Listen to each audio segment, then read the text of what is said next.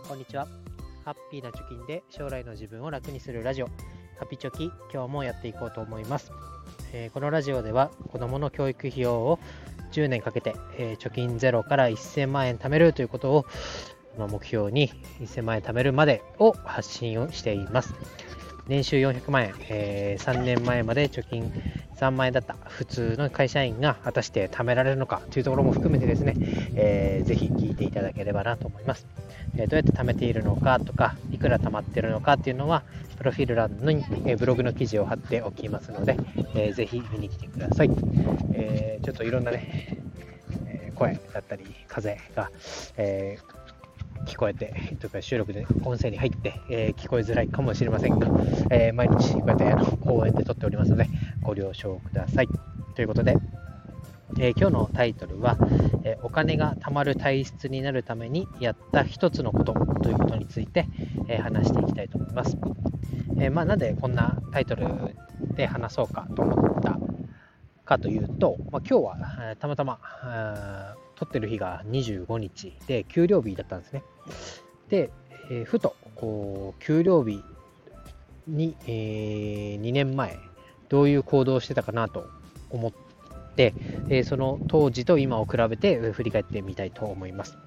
まあ、結論はですね、お金が貯まる体質になる。まあ、完璧になってはないですけど、まあ、意識を変えた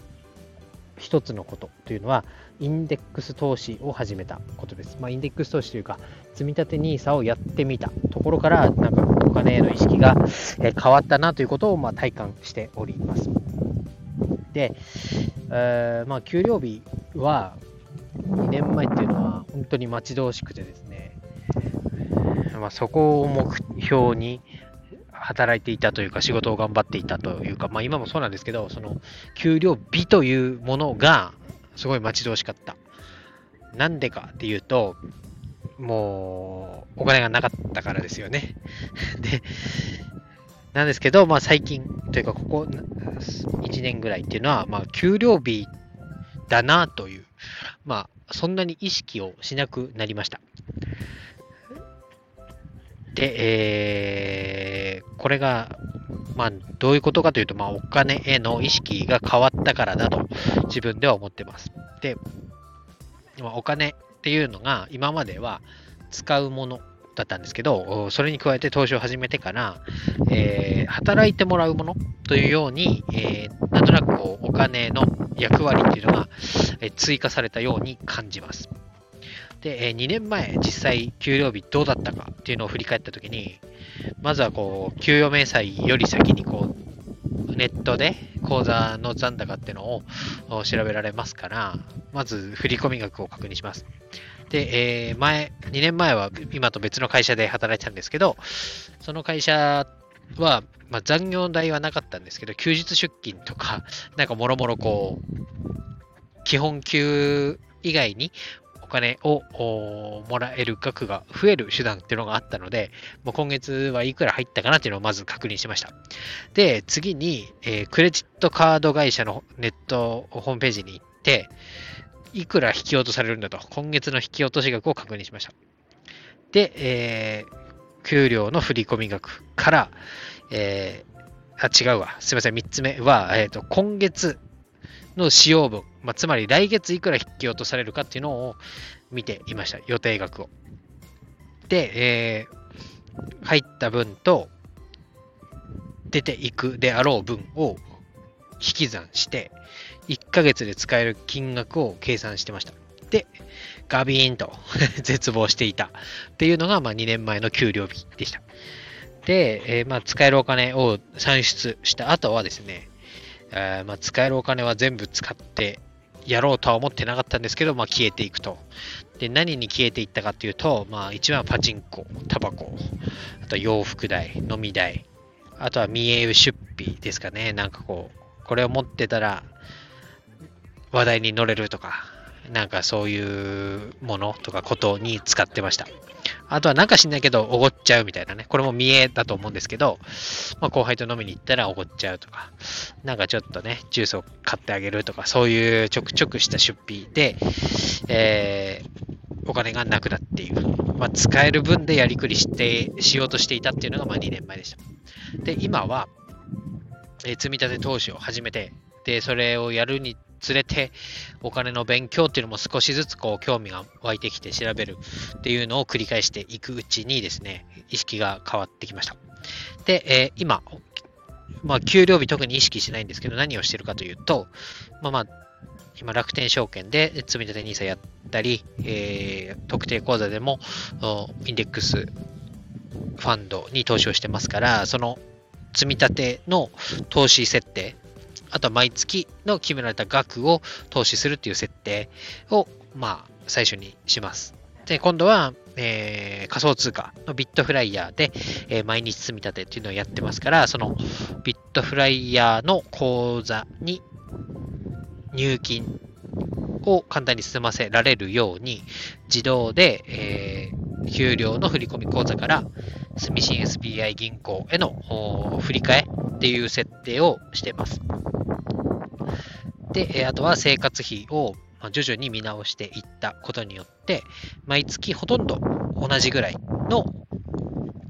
支出になるような生活ができてます。で、ほとんどクレジットカード決済をしてるので、まあ、クレジットカードの請求額が、まあ、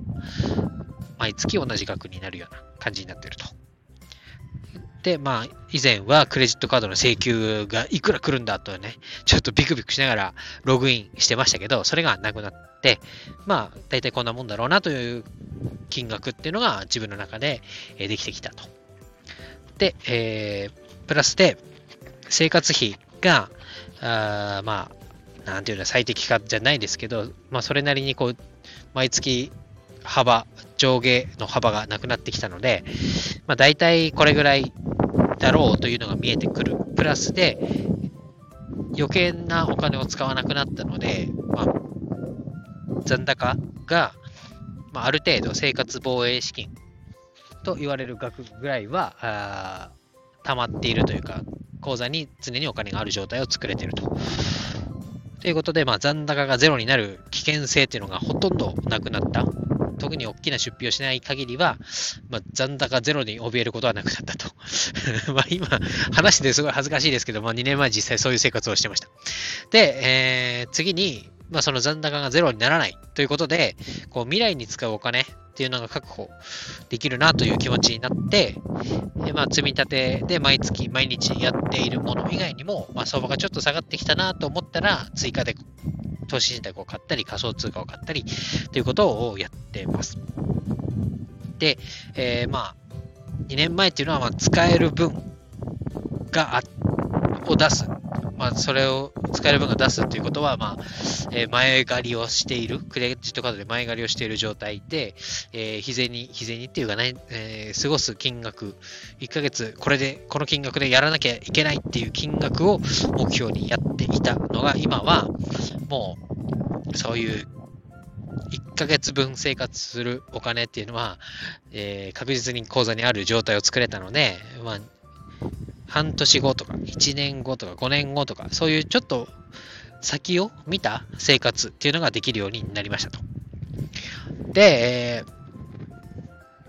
まあ、生活が改善されてるなという実感はあるんですけど、